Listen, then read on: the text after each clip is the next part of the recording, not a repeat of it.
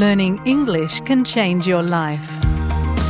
You can improve your English and learn about Australian culture at the same time with SBS Learn English. Listen wherever you get your podcasts. This is an SBS radio podcast. Settlement Guide. Information, issues, and stories about living in Australia.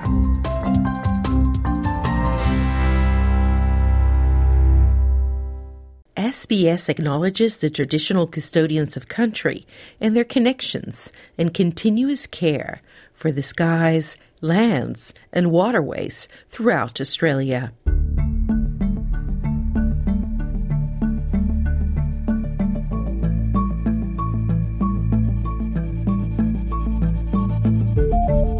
Hi there.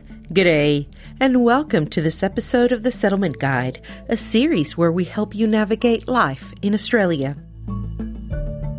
Whether you arrived today, have been living here for years, whether you were born in Australia, or you're planning to move here shortly, this series is for you. My name is Claudiana Blanco, and I came to live in Sydney more than a decade ago, and I'm still learning about life down under every day.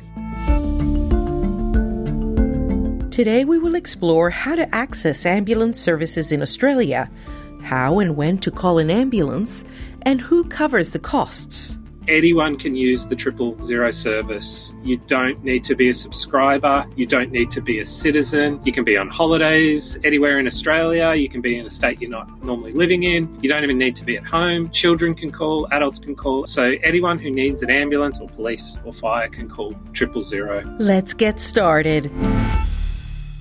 In Australia, the quickest way to get an ambulance in a medical emergency is by dialing triple zero.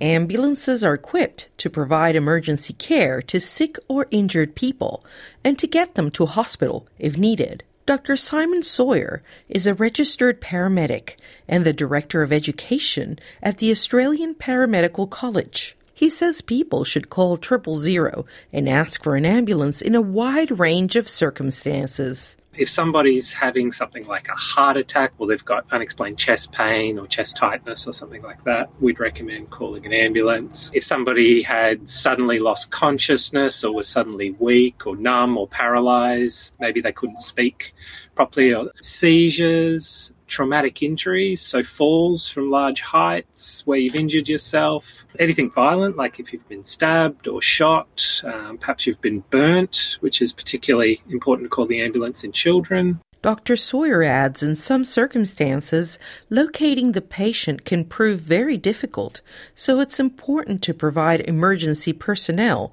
with as much clear information as possible when you call triple zero if you're somewhere that it's difficult to locate, unless you tell us exactly where you are, we don't know where you are. So if you're in the middle of a music festival, if you're in the middle of a supermarket, if you're on a farm and you don't have proper street signs and you don't have a letterbox with your number up, we have no way of knowing where you are. So you need to be as specific as possible. Calls to triple zero are free and can be made 24 hours a day, 7 days a week from any landline, payphone, or mobile phone. It's not necessary to have phone credit to call triple zero. Dr. Sawyer explains anyone can use the triple zero service. You don't need to be a subscriber. You don't need to be a citizen. You can be on holidays anywhere in Australia. You can be in a state you're not normally living in. You don't even need to be at home. Children can call, adults can call. So anyone who needs an ambulance or police or fire can call triple zero. And if you have speech or hearing impairments, there's also another number some people don't know of, uh, 106, which is a text based service that you can use. And even if you don't speak English, you can still call and say the word ambulance, and then they will work with you to find a translator. The person who answers your triple zero call will ask questions to decide if your situation qualifies as an emergency. Dr. Sawyer says how you answer those questions is crucial. They'll ask you what the actual problem is. So, again, be as specific as possible. Speaking as a paramedic, it's important for me to know exactly what I'm going to for a number of reasons. So, you might say, for example, I've had a car accident, my partner isn't breathing, my partner's got chest pain, something like that. They'll ask how many people are sick or injured. Again, that's important because if it's just one, maybe just one ambulance will be enough. Information on the age and sex of the patients is also important, as it helps paramedics prepare the right medication and instrument sizes required. That includes knowing if patients identify as trans or non binary.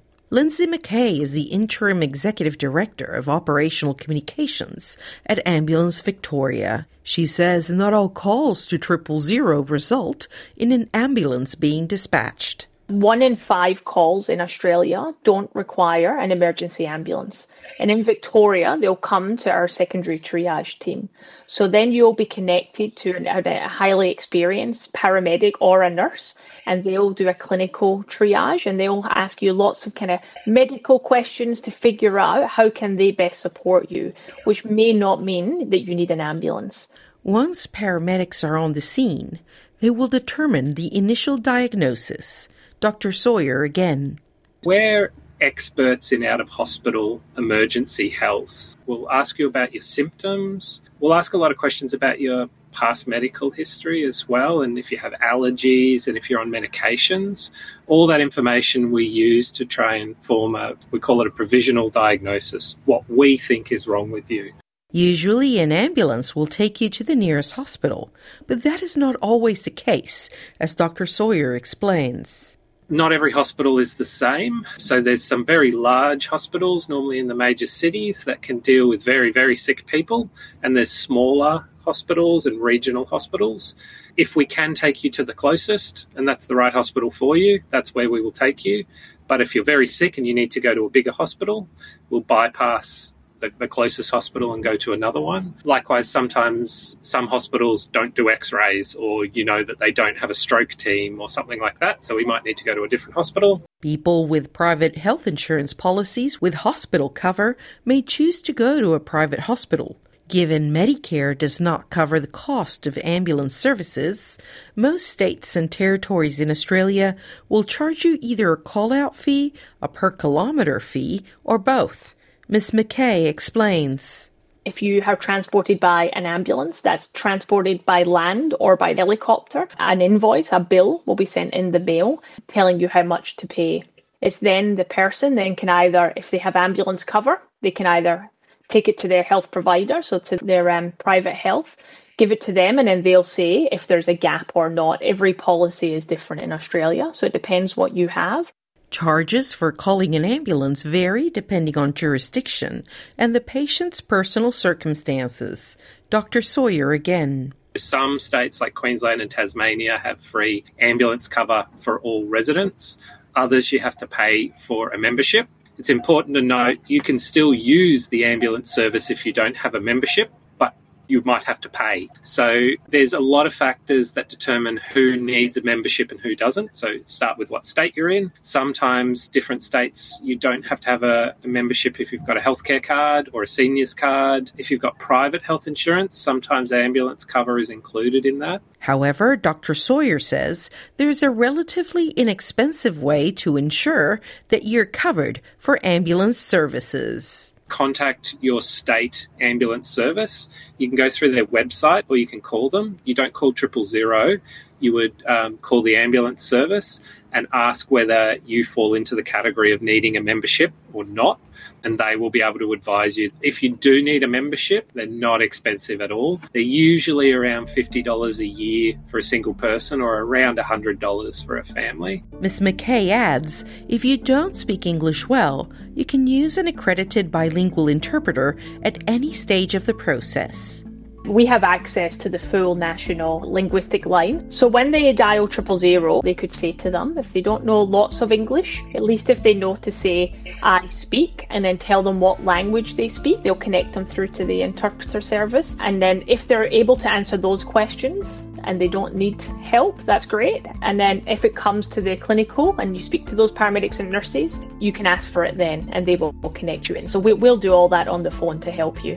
Thank you for listening to this episode of The Settlement Guide, written and produced by Chiara Pazzano and hosted by me, Claudiana Blanco. The Settlement Guide managing editor is Rosa Germian. Until next time.